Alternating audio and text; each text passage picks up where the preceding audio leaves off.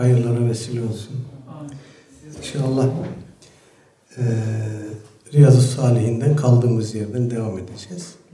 Ama Fikri Bey'in bir talebi oldu. Bu derse mahsus olmak üzere. E, şöyle bir Muharrem ayı konuşalım dedi.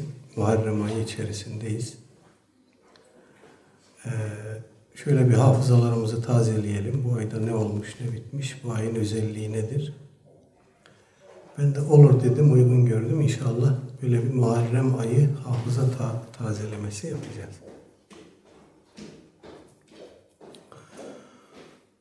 Son zamanlarda e,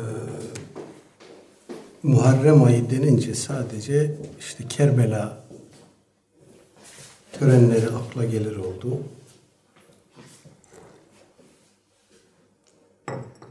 Efendim bir de tabii bizde artık kültüre dönüşmüş olan bir aşure geleneği var.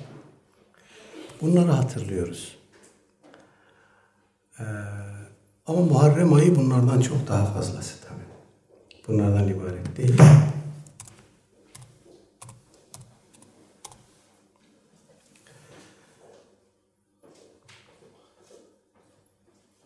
Aleyhisselatü Vesselam Efendimiz'e sormuşlar. Ee, en eftal ay, en üstün ay, en faziletli ay hangisidir diye. Efendimiz Şehrullahil Muharrem buyurmuş. Veya başka bir rivayette Şehrullahil Asam buyurmuş. Ee, bu tabi Ramazan'dan sonraki en eftal ay şeklinde anlaşılmalıdır. Zira Ramazan ayının faziletlerine dair çok özel naslar var, referanslar var, ayet var, hadis var. Dolayısıyla e, bu soruyu öyle anlamak lazım. O maksatla sorulmuş bir soru. Ramazan ayından sonraki en eftal ay hangisidir diye sorulmuş bir soru şeklinde anlamak lazım. Nitekim soruyu soran sahabi aleyhissalatü vesselam Efendimiz'e bir şey daha sormuş. En eftal namaz hangisidir? Efendimiz de en eftal ay e, namaz gecenin e, kuyusunda kılınan namazdır buyurmuş. Bu teheccüd namazı. Dolayısıyla teheccüd namazından daha faziletli namazlar olduğunu biliyoruz. Farz namazlar var. Farzların önünden arkasından kıldığımız ratibe sünnetler var. Ee, soruyu soran sahabi bunlardan sonraki en faziletli namazı kastetmiş. Bu açık. Efendimiz de aleyhissalatü vesselam öyle bir cevap vermiş. Demek ki e, Muharrem ayı denince Kerbela'dan önce e, Muharrem ayının kendisinde bulunan fazileti hatırlamamız lazım. Tıpkı Ramazan gibi. Yani tarih içerisinde Ramazan ayında türlü hadiseler cereyan etmiş olabilir. Bunlar Ramazan ayına bir özellik katmaz. Olsa olsa bunlar Ramazan'da cereyan ettiği için belki özellikli olarak anılabilir. Muharrem de böyledir. Biz Muharrem ayını Kerbela bu ayda vuku bulmuş diye anmıyoruz. Muharrem'in özelliği buradan gelmiyor. Muharrem kendinde faziletli bir aydır. Ee, Aleyhisselatü Vesselam Efendimizin bu cevabı da bize bunu açık bir şekilde ifade ediyor. Muharrem ayının bu fazileti nereden gelir? Ee, Mekke'nin fazileti nereden gelirse, Mekke-i Mükerreme'nin, Medine-i Münevvere'nin fazileti nereden gelirse, Cuma'nın fazileti nereden gelirse, efendim Kudüs-i Şerif'in fazileti nereden gelirse bu da oradan gelir. Zamanlara ve mekanlara özellik tanımak zamanları ve mekanları yaratana mahsus bir selahiyettir. Cenab-ı Hak bir takım zamanları bir takım zamanlardan eftal kılmış, bir takım mekanları bir takım mekanlardan eftal kılmış, bir takım insanları bir takım insanlardan eftal kılmış. Daha önce bunları konuşmuştuk hatırlıyorum. Peygamberleri diğer insanlardan eftal kılmış. Kim diyebilir ki bu nereden geliyor? Allah Teala niye onu seçti de bunu seçmedi? Hatta peygamberler, gerek nebiler, gerek resuller dahi kendi aralarında bir eftaliyet e, farklılığı da taşırlar. Bazı resuller bazı resullerden üstündür. Bazı nebiler diğer bazılarından üstündür. Bu da ayetle sabittir. Dolayısıyla Muharrem ayının fazileti nereden geliyor? Allah Teala'nın bu aya tanıdığı hususiyetten geliyor. Buna bağlı olarak olsa gerek Allah alem insanlık tarihi içerisinde bu ayda birçok anlamlı, önemli hadise meydana gelmiş. Seleften, sahabeden ve tabiinden gelen bir takım rivayetler bize diyor ki Adem babamız, Hazreti Adem aleyhisselam cennetten dünyaya Muharrem ayının onunda indirildi. Bu bir sürgündü, dünya sürgünüydü. Üstad Sezai Karakuş diyor ya, uzatma dünya sürgünümü benim diye. Bu bir sürgündür. Hazreti Adem babamız özelinde insanlığın bir sürgünüdür. Bu sürgün ölümle birlikte müminler için efendim cennette bitecek. Cennette müminler öz yuvalarına kavuşmuş, dönmüş olacaklar. Buradaki sürgün bitmiş olacak. Hazreti Adem Aleyhisselam Muharrem ayının onun da sürgüne gönderilmiş. Cennette işlediği o yasak meyveden yeme e, suçunun karşılığı olarak, cezası olarak. Bu tabi e, ilahi takdirin efendim tecellisinde bir illet değildir. Sadece bir göstergedir. Diyebilirsiniz ki bir yasak meyveden yemek niye bu kadar büyük bir suçun karşılığı, niye bu kadar büyük bir ceza olarak öngörülsün ki? Değil mi? Neticede tarih içerisinde Cenab-ı Hakk'ın muradının hilafına hareket eden başka peygamberler de olmuş. Hz. Yunus Cenab-ı Hakk'ın izni olmadan, rızası olmadan görev yerini terk etmiş mesela değil mi? Bir peygamber böyle bir e, sürçmeye, böyle bir zelleye maruz kaldığı zaman ona bu kadar büyük bir ceza verilmez. Cenab-ı Hak başka türlü de böyle bir e, şey yapmamış zaten. Dolayısıyla Hz. Adem Aleyhisselam'ın dünyaya gönderilmesi görünüşte o yasak meyveden tattığı içindir. Bu onun illeti değildir. Sadece o tabir yerindeyse bir e, bahanedir. İnsanoğlu dünyaya gelecek. Cenab-ı Hakk'ın ilmi de böyle, muradı da böyle. Dünyada bir hayat yaşanacak. Bu hayat bir imtihan e, mahiyetli ve maksatlı bir hayat olacak. Ve bu dünyada yaşanan hayata göre ötede bir başka hayat ve sonsuz hayat yaşanacak. Yani şöyle bir bilfarz soru sorabilir miyiz? Hazreti Adem bu yasak meyveden yemeseydi dünyadaki bu hayat olmayacak mıydı? Cenab-ı Hakk'ın muradı dünyada insanoğlunun bir imtihan süreci fasılası geçirmesi şeklinde olmuş. Bu da onun belki bir işte dediğim gibi göstergesi, bahanesi filan olmuş. Adem Aleyhisselam o meyveden yemeseydi bile insanoğlunun dünya macerası olacaktı. Allah Teala dünya denen bu gezegende insan denen bu varlığı yaratacaktı ve burada ona bir imtihan, geçici bir hayat bahşedecek.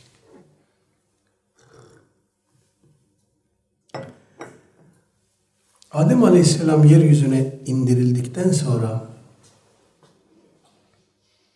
e, rivayetlerden bazılarında 300 sene boyunca tevbe ederek e, Cenab-ı Hakk'a yalvardığı naklediliyor.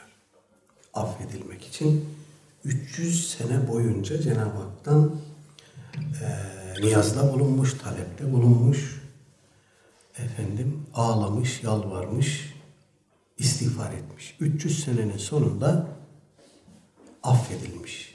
O affedildiği günün de 10 Muharrem olduğu söyleniyor rivayetlerde. 10 Muharrem günü olmuş bu da. Aşure günü diye anıyoruz bunu biz. Ee, Nuh Aleyhisselam'ın gemisi Cudi Dağı'nın tepesine bu ayda oturmuş. Tufan bu ayda son bulmuş insanlığın ikinci atası Hazreti Nuh Aleyhisselam ve ona inananlar onunla beraber o gemiye Sefine-i Necat'a binenler, kurtuluş gemisine binenler Muharrem'in onunda tufanın sona ermesiyle birlikte kurtuluşa ulaşmışlar ve dünyada yeni bir hayat başlamış. Sahih rivayetlerden biliyoruz ki Aleyhisselatü Vesselam Efendimiz e, Mekke'den Medine'ye hicret buyurduğunda e, oradaki Yahudilerin aşure günü Muharrem'in onunda oruç tuttuğunu görmüş. Sormuş siz niye bu bugün oruç tutuyorsunuz diye. Demişler ki e, Allah Musa'yı ve beraberindeki İsrail oğullarını bugün Firavun'un elinden, pençesinden kurtardı. Firavun'u bugün Nil'in sularına gark etti. Musa bugünün nişanesi olarak, bir şükran ifadesi olarak bugün oruç tuttu. O günden bu yana biz de Musa'ya ittibaden, ittibaen bu orucu tutarız. Aleyhisselatü Vesselam Efendimiz buyurdu ki biz Musa'ya sizden daha yakınız, daha evlayız. Ee, ve buyurdu ki seneye yaşarsam bir gün daha ilave edeceğim bunu. Bu ifade farklı rivayetlerde farklı biçimde gelmiş. Bazı rivayetlerde seneye yaşarsam Muharrem'in dokuzunda tutacağım şeklinde gelmiş. Bazı rivayetlerde birilerine tavsiye ederken Aleyhisselatü Vesselam Efendimiz tam Yahudilere benzemiş olmamak için dokuzunda ve onunda tutulmasını tavsiye etmiş. Bazı rivayetlerde dokuzunda ve onunda veya onunda ve on birinde diye gelmiş. Bazı başka rivayetlerde de onunda ve on birinde diye gelmiş. Rivayetler arasındaki bu ihtilaf dolayısıyla lafızlardaki bu farklılık Aleyhisselatü Vesselam Efendimiz'den de gelmiş olabilir bu ve veyalı e, ifadeler. Ravilerden kaynaklanan tereddütlerin sonucu da olabilir. Bu vakaya bağlı olarak Muharrem orucunun en faziletlisi hangisidir? Ulema ve imamlar arasında ihtilaf konusu olmuş. Bir kısmı demiş ki 9 ve 10'u beraber tutmak eftaldir. Bir kısmı demiş ki 10'u ve 11'i beraber tutmak eftaldir. Bir kısmı da demiş 9'u, 10'u ve 11'i beraberce 3 gün olarak tutmak eftaldir. Rivayetler arasındaki ihtilaftan kaynaklanan bu istihat farklılığı e, hangisi doğrudur gibi bir soruyu doğurmamalıdır. Çünkü istihat ihtilafında böyle şeyler söylenmez, sorulmaz. İstihata bağlıdır, zannidir. Öyle de yapsan sevap alırsın, böyle de yapsan sevap alırsın şeklinde düşünmek lazım.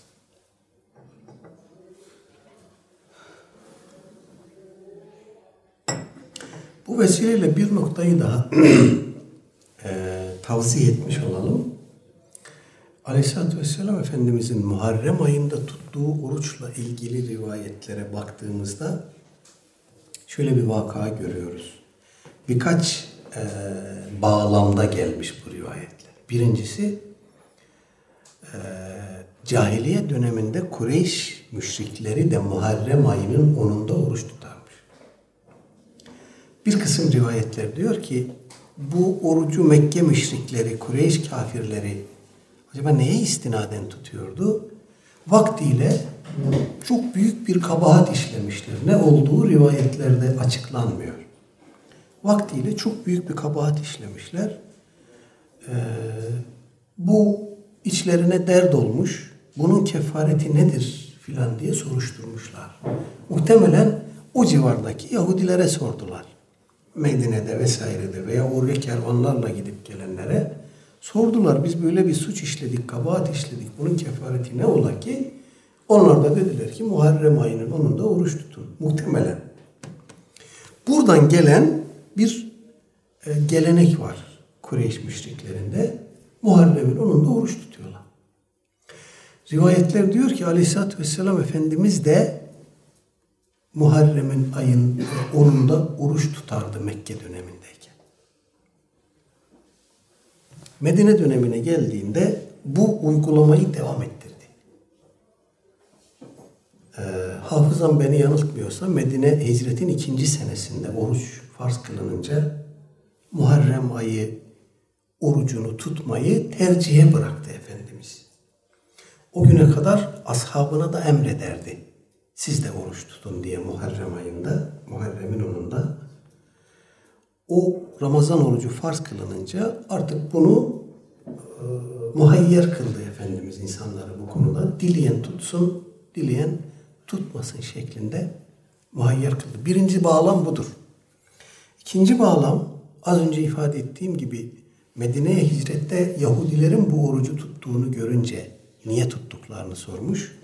Onlardan aldığı bu cevap üzerine seneye yaşarsam dokuzunda tutacağım veya dokuzunda onunda o az önce söylediğim ihtilaflı rivayetler varit olmuş.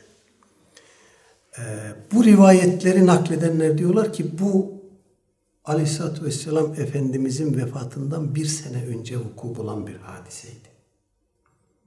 Aleyhisselatü Vesselam Efendimiz senesine yetişemedi. Emri hak vaki oldu. Dolayısıyla e, Muharrem orucunu o vaat ettiği şekilde tutmak Efendimiz'e nasip olmadı. Muhtemeldir ki e, Mekke tecrübesinden bu yana Efendimiz Aleyhisselatü Vesselam tuttuğu bu orucu e, Muharrem'in onunda tutmak şeklinde devam ettirmişti. Sonra Yahudilerde de bu uygulamayı görünce onlara muhalefet olsun diye buna bir gün önüne veya sonuna bir gün ilave etmek şeklinde bir uygulama e, getirmeyi uygun buldu. Ama müyesser olmadı. Emri vaki oldu. Aleyhisselatü Vesselam Efendimiz Refiki Ala'ya intikal etti. İkinci bağlam da budur. Üçüncü bağlam sohbetin başında naklettiğim gibi kendisine Ramazan orucundan sonraki en eftal oruç sorulduğunda Efendimiz Muharrem orucu buyurmuş. Bu son derece önemlidir. Ee, Aleyhisselatü Vesselam Efendimizin hem tatbikatını hem tavsiyelerini dikkate alan alimler demişler ki oruç tutma bağlamında üç tane on önemlidir. Üç on önemlidir. Birinci on Ramazan'ın son on günüdür. İtikaf mevsimi. Aleyhisselatü Vesselam Efendimiz Kadir Gecesini arama bağlamında olsun, başka maksatlarla olsun, Ramazan'ın son 10 gününü aşreye vahir itikafta geçirmeye dikkat edermiş. Birinci önemli 10 bu. İkinci önemli 10 Zilhicce'nin 10'u. İlk 10 günü. Ve üçüncü 10 da Muharrem'in ilk 10 günü. Ramazan'ın son 10'u Zilhicce ve Muharrem'in ilk 10'u e, oruç tutmak bakımından, faziletli oruç bakımından e, bir istikrayı okuyuş neticesinde tespit edilen üç zaman dilimidir. Önemli zaman dilimidir.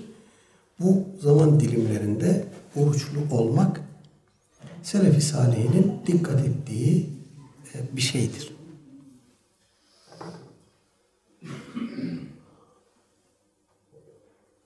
Oruçtan laf açılmışken e, Selefi Salihinin nafile oruç tutma uygulamalarına baktığımız zaman bu 3-10 gün dışında e, haram aylarda oruca dikkat ettiklerini görüyoruz. Muharrem onlardan birisi malum. E, haram aylar Zülkade, Zülhicce, Muharrem üçü peş peşe gelir. Birisi de Recep'tir. Bunu ulema ifade etmek için demişler. Üçü sert, biri fert. Üçü peş peşe gelir. Zülkade, Zülhicce, Muharrem. Biri fert, o da Recep'tir. Onun için Araplar Recep ayına Recep-i Fert derler. O haram aylar içinde tek kalan bir e, ayın ardından gelmek bakımından tek kalan ay olduğu için ona Recep-i Fert demişler.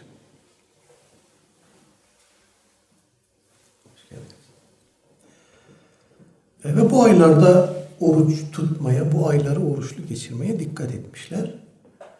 Ee, bildiğim kadarıyla bizim ülkemizde, bizim coğrafyamızda yerleşik olduğu gibi üç aylarda peş peşe oruç tutmak gibi bir uygulama selefte pek görülmüyor. Onun yerine e, haram aylarda oruç tutmak. Bizdeki daha ziyade böyle Ramazan'a bir hazırlık, bir alıştırma ya da Ramazan'ı karşılama gibi bir anlayışla tutulur. Kendimizi Ramazan'a hazırlama, Ramazan'ı karşılama gibi bir anlayışla. Ama bunu böyle bu e, Recep Şaban aylarının tamamını oruçlu geçirdiğine dair Aleyhisselatü Vesselam Efendimiz'den bir nakil yok. Şaban ayında en fazla bir ay içerisinde oruç tuttuğu ay hangisidir diye bakıldığında Şaban ayında olduğu görülüyor. Rivayetlerle de sabit. Yani bir ay içerisinde Ramazan dışında bir ay içerisinde Aleyhisselatü Vesselam Efendimiz hangi ayda sürekli uzunca oruç tutmaya devam etmiş? Şaban ayında. Ama Recep'i ve Şaban'ı birlikte oruçlu geçirdiğine, bütün ayı oruçlu geçirdiğine dair bir rivayeti bilmiyoruz.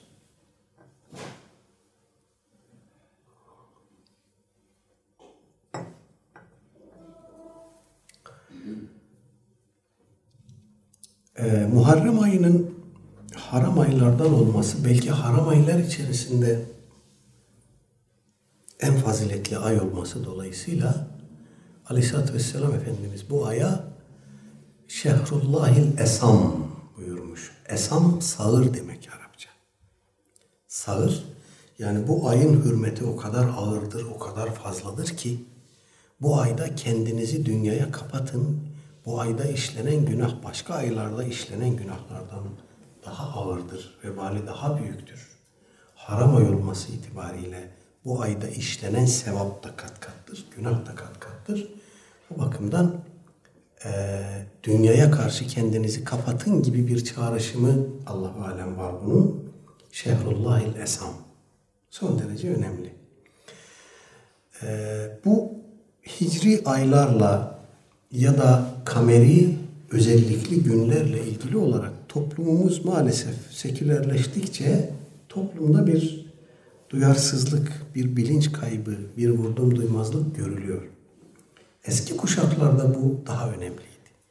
Bu zaman dilimlerine eski kuşaklar daha fazla hassasiyet gösterirdi. Artık bize doğru geldikçe maalesef bu bilincin zayıfladığını görüyoruz.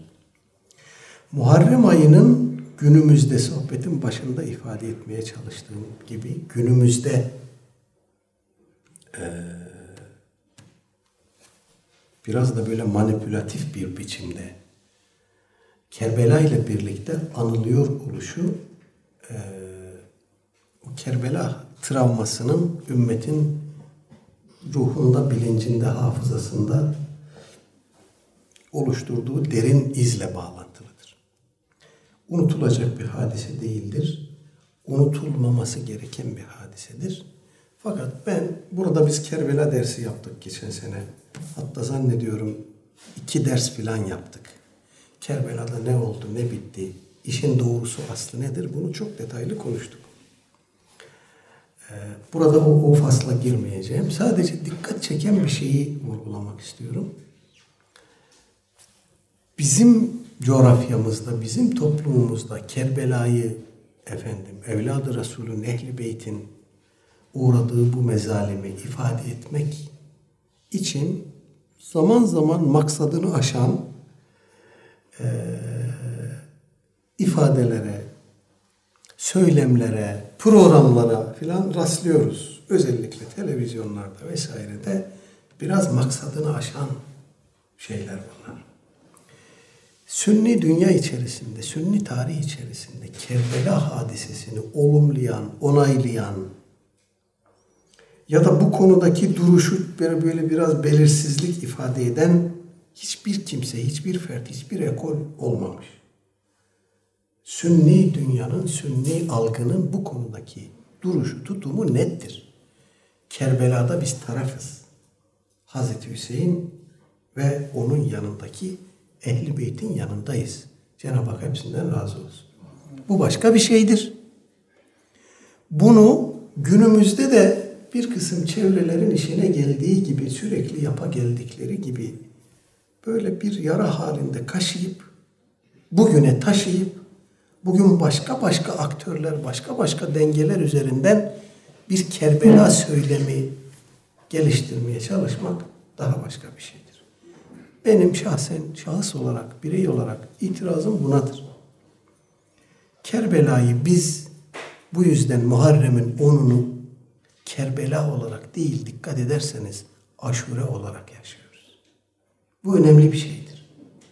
Bizde acıları yaşamak, acıları yaşatmak, acılar üzerinden travmaları yaşatmak, acılar üzerinden kin ve nefret söylemlerini yaşatmak, bunu bölünmeye, parçalanmaya dönüştürmek, intikam duygularına havale etmek, hamletmek bizde e, bir karşılığı olan bir şey değil. Biz bunu aşure yapmak suretiyle aşureye, aşurenin simgesel anlamı üzerinden gelin tarihte yaşanmış bu hadiseyi bir kinin, bir öfkenin, bir travmanın yaşatılması olarak değil, bütünlüğümüzün, bütünlüğü, bütün olmanın arz ettiği önemi vurgulayan bir şey üzerinden yaşatalım demişiz. Aşure geleneği böyle oluşmuş farklılıklarımızı bir kazanın içine koyalım. Orada birlikte bunları kaynatalım. Birlikte e, buradan bir hamule çıkaralım. O tatlı bir şey olsun. O bizim birliğimizi, bütünlüğümüzü, ağız tadımızı ifade eden bir şey olsun. Bizi kaynaştırsın, bütünleştirsin. Bütün farklılıklarımıza rağmen. Demişiz. Buradan bir aşure kültürü üretmişiz. Bu önemli bir şeydir. Ee, yoksa e, Kerbela'yı yapanlar tarihin gayyasında yerlerini aldılar. O onunla ilgili bizim herhangi bir çekincemiz, bir çeker tarafımız, bir yumuşak karnımız yoktur hamdolsun. Ama e, bugünün dünyasına bunu taşıyarak bunun üzerinden farklı e, spekülasyonlara zemin hazırlamak yapılmaması gereken bir şey, olmaması gereken bir şey. Ee, özellikle Şii dünyada Kerbela törenlerinin bundan birkaç sene evveline kadar icra ediliş tarzına baktığımızda kandan başka bir şey yoktu. Değil mi? Kandan ve vahşetten başka bir şey yoktu. Bunu niye yapıyorlardı? Acıyı yaşatarak, acıyı diri tutarak, öfkeyi ve nefreti diri tutarak bir gün gelecek bu e, potansiyel enerji bir yerlere boşalacak. İşte bugün boşalıyor. Suriye'de boşalıyor. Efendim Irak'ta boşalıyor. Esed olarak boşalıyor. Haçlı Şabi olarak boşalıyor. Başka başka isimler, formatlar altında boşalıyor. Ve ortaya koyduğu şey sadece acı. Başka bir şey değil. Dolayısıyla Kerbela'yı biz andığımız zaman, konuştuğumuz zaman ders almak için konuşmalıyız. İbret alınacak taraflarını konuşmalıyız. Burada mersiyeleri canlı tutarak bir şeyleri buradan bir, bir takım neticelere varmak için değil, ders almak için konuşmalıyız. Bakın Ehl-i Sünnet akaid kitaplarında bazılarında şöyle bir şeye rastlarız. Bunu tahavi metnini okurken vurgulamıştık hatırlıyorum. Ehli sünnet vel cemaat tutumda, inançta e, zalim de olsa sultanı baş kaldırmak yoktur.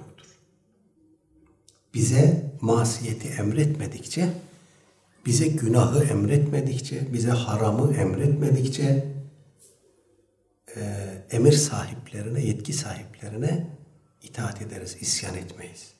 Muhalefet hakkımızı saklı tutarız. Emri bil maruf vazifemizi ihmal etmeyiz ama isyan da etmeyiz.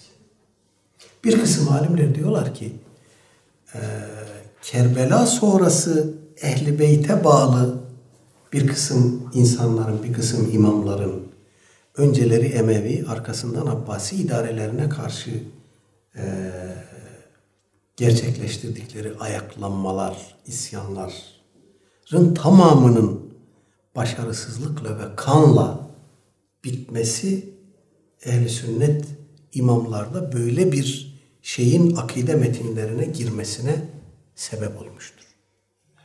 Yani önceleri ehli sünnet vel cemaat de zalim sultana e, itaat etmek zorunda değiliz gibi bir noktadaydı. En azından bir kısım imamlar bu noktadaydı. Fakat bütün bu tecrübeler yaşanıp da buralardan gerekli dersler çıkarılınca bu bizim artık akide metinlerimize girdi ki amandır bu noktada dikkat edelim. Ee,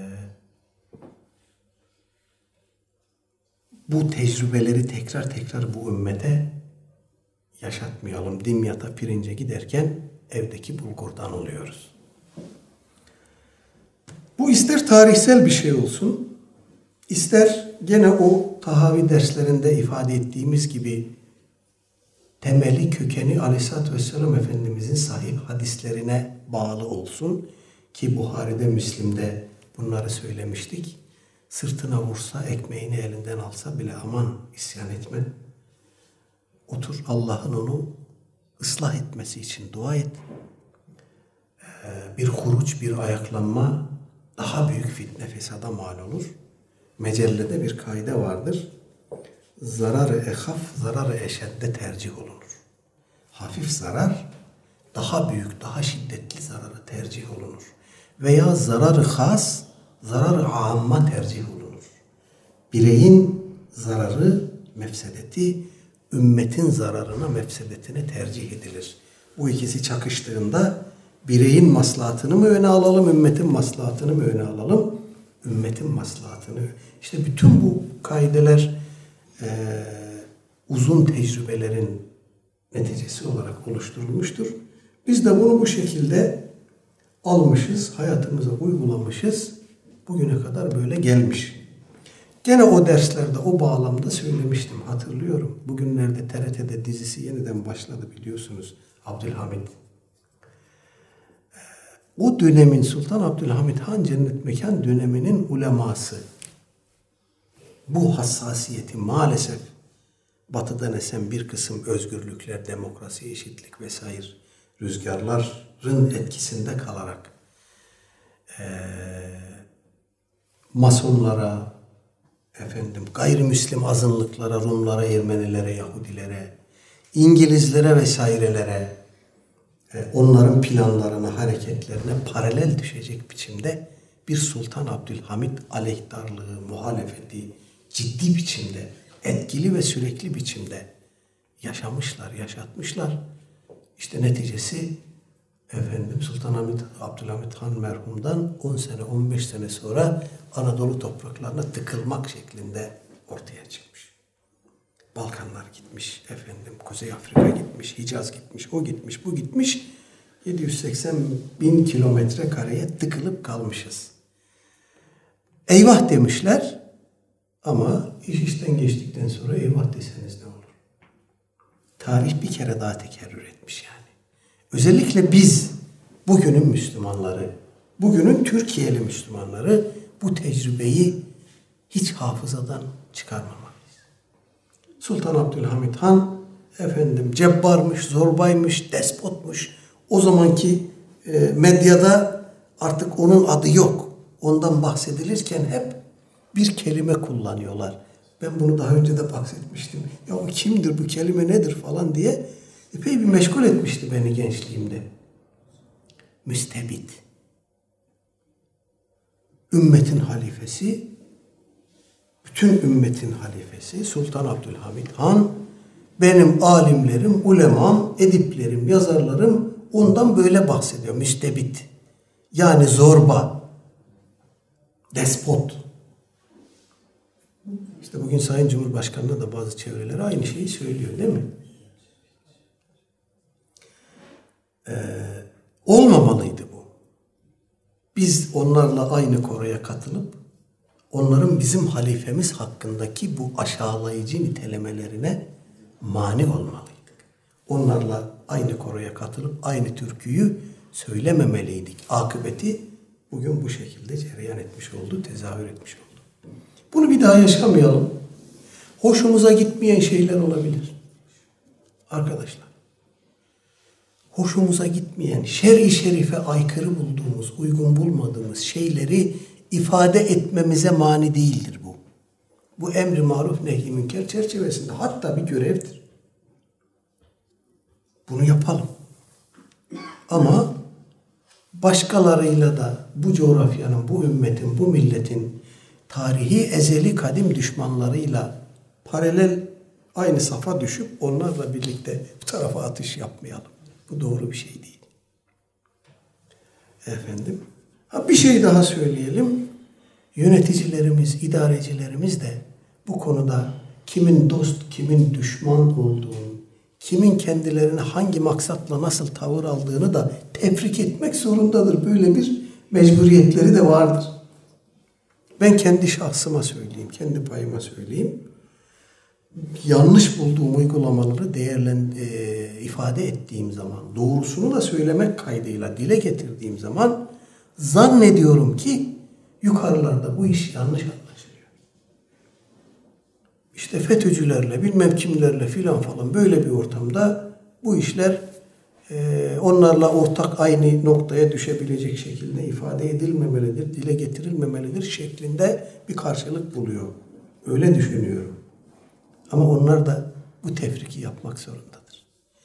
Kimin ne maksatla konuştuğunu, kimin kurduğu cümlenin arkasındaki maksadın, hedefin ne olduğunu da tefrik etmeliler ki bundan istifade etsinler.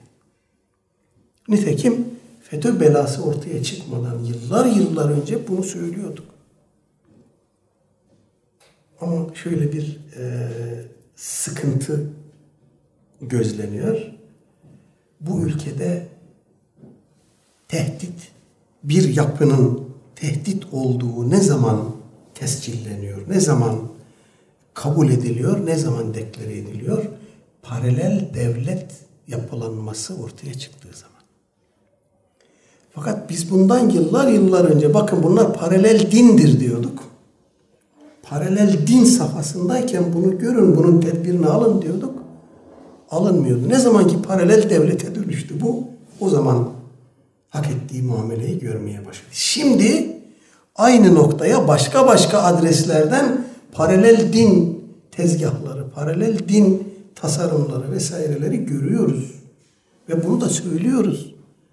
Bunlar da mı paralel devlet olunca bunlarla mücadele edeceksiniz? Yazıktır, günahtır. Bu milletin e, enerjisine, bu milletin heyecanına, bu milletin umuduna, bu ülkenin potansiyellerine yazıktır, günahtır. Paralel dinler, paralel devlete dönüşmeden tedbirini alın. Yoksa bunlar sizi bu ülkenin gerçek e, evlatlarına, bu ülkenin yerli dinamiklerine kanalize edecek. Tasavvufun, tarikatların üstüne sürecek. Oraları işaret edecek size. Bakın bunlar işittir diyecek, şu diyecek, bu diyecek. Milletin genetiğiyle oynayacaklar. Bugün bunlara kulak asılmıyor elhamdülillah ama yarın bunun olmayacağının garantisi yok. Bu ülkede yarın falan tasavvuf ocağı efendim bu ülkenin düşmanıdır filan diye ilan edilip de ona oklar çevrildiği zaman e, bunun telafisi olmaz. Ya bu bizim kimyamızdır. Bu kimya bozulduğu zaman e, bunun geri dönüşü olmaz. Buna dikkat lazım. Evet. Ee, işte bu Muharrem ayı üzerinden bu ümmetin bugün e, yaşadığı travmalar, Muharrem ayı üzerinden geliştirilen söylemlerle işin bir de böyle bir boyutu var. Genç kuşaklara efendim pompalanıyor. Bir ehli beyt söylemi, ehli beyt jargonu ya da ehli beyt e, kisvesi altında efendim bu millete farklı bir ideoloji zerk ediliyor bu milletin gençlerine, bu ümmetin gençlerine efendim Ehl-i Beyt bizim canımız, kanımız. Onlar da bunu biliyorlar. Bunun üzerinden efendim gençlerimizi farklı bir yere sevk etmeye mücadelesi veriyorlar. Şimdi e, gün geçmiyor ki bize şahıs olarak bendenize sahabenin Ehli Beyt'e yaptığı zulümleri anlatan rivayetlerin sıhhat durumu sorulmuyoruz. Hemen her gün bu tarz şeylerle karşılaşıyorum. Her gün. Hazreti Ebu Bekir, Hazreti Fatıma'ya şöyle etmiş. Hazreti Ömer böyle etmiş. Hazreti Osman şunları yapmış. Bakın sizin kitaplarınızda bunlar da mevcut filan diyerek e, çok farklı bir operasyon yürütülüyor. Bunlar bizim kitaplarımızda mevcut olan şeyler. Fakat gelin görün ki bu rivayetlerin sübutu ve delaleti üzerinde bugüne kadar ciddi biçimde durulmuş değil. Bu alanda derin bir boşluk var. Bu boşluktan istifadeyle bir takım operasyonlar oluyor. Zihin operasyonları oluyor. Efendim ve derin bir boşluk var. Şahıs olarak bendeniz bu ülkede Şia'nın bu tarz iddialarına cevap mahiyetinde bir tek çalışma dahi bilmiyorum. Tek bir çalışma dahi. Ankara'da bir İran diye bir merkez kuruldu. İran Araştırmaları Merkezi resmi olarak kuruldu. Ben deniz bunu takip ediyorum şimdi ne yapıyorlar diye. İran Araştırmaları Merkezi'nin İran'ı var eden temel dinamikler üzerinden meseleyi bu seviye bu seviyede yani meseleyi götürmesi gerekirken bir kısım siyasi tahlillerle efendim e, makalelerle, çalışmalarla bu iş şimdilik gidiyor. Nereye nasıl gider, ne kadar mesafe alınır bilmiyorum. Ama böyle bir merkez kurduysanız bu ülkede Şia'nın efendim üzerine oturduğu zemini e, zemine inmeniz lazım. Ki oradan ayağı yere basar bir şeyler elde edesiniz. Yoksa İran Araştırmaları Merkezi diye bir merkez kurup siyasi tahlillerle vesairelerle e, yetineceksek bu sorunu çözmez. Dolayısıyla e, devleti yönetenlerin bu noktalarda e, büyük bir sorumluluk altında bulunduğunu düşünüyorum. Geçenlerde e, Sayın Bekir Bozdağ'ın da bir açıklaması oldu.